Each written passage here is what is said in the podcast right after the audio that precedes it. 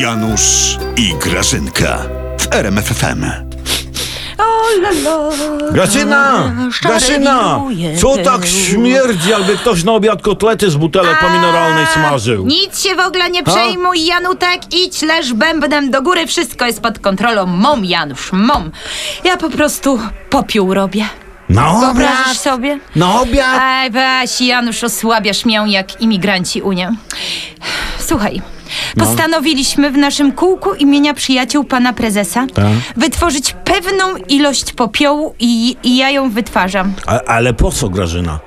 Po, po co, Grażyna? Jak ty nic nie ogarniasz. Roześlemy popiół ludziom z opozycji, żeby sobie łajzy jedne głowę popiołem w środę popielcową posypali, wiesz? No. Za to, co wyprawiają. Ale się nic nie martw, dla ciebie też wystarczy. To, to, twoje, to twojemu prezesowi też poszli, Graszyna. Też wyprawia.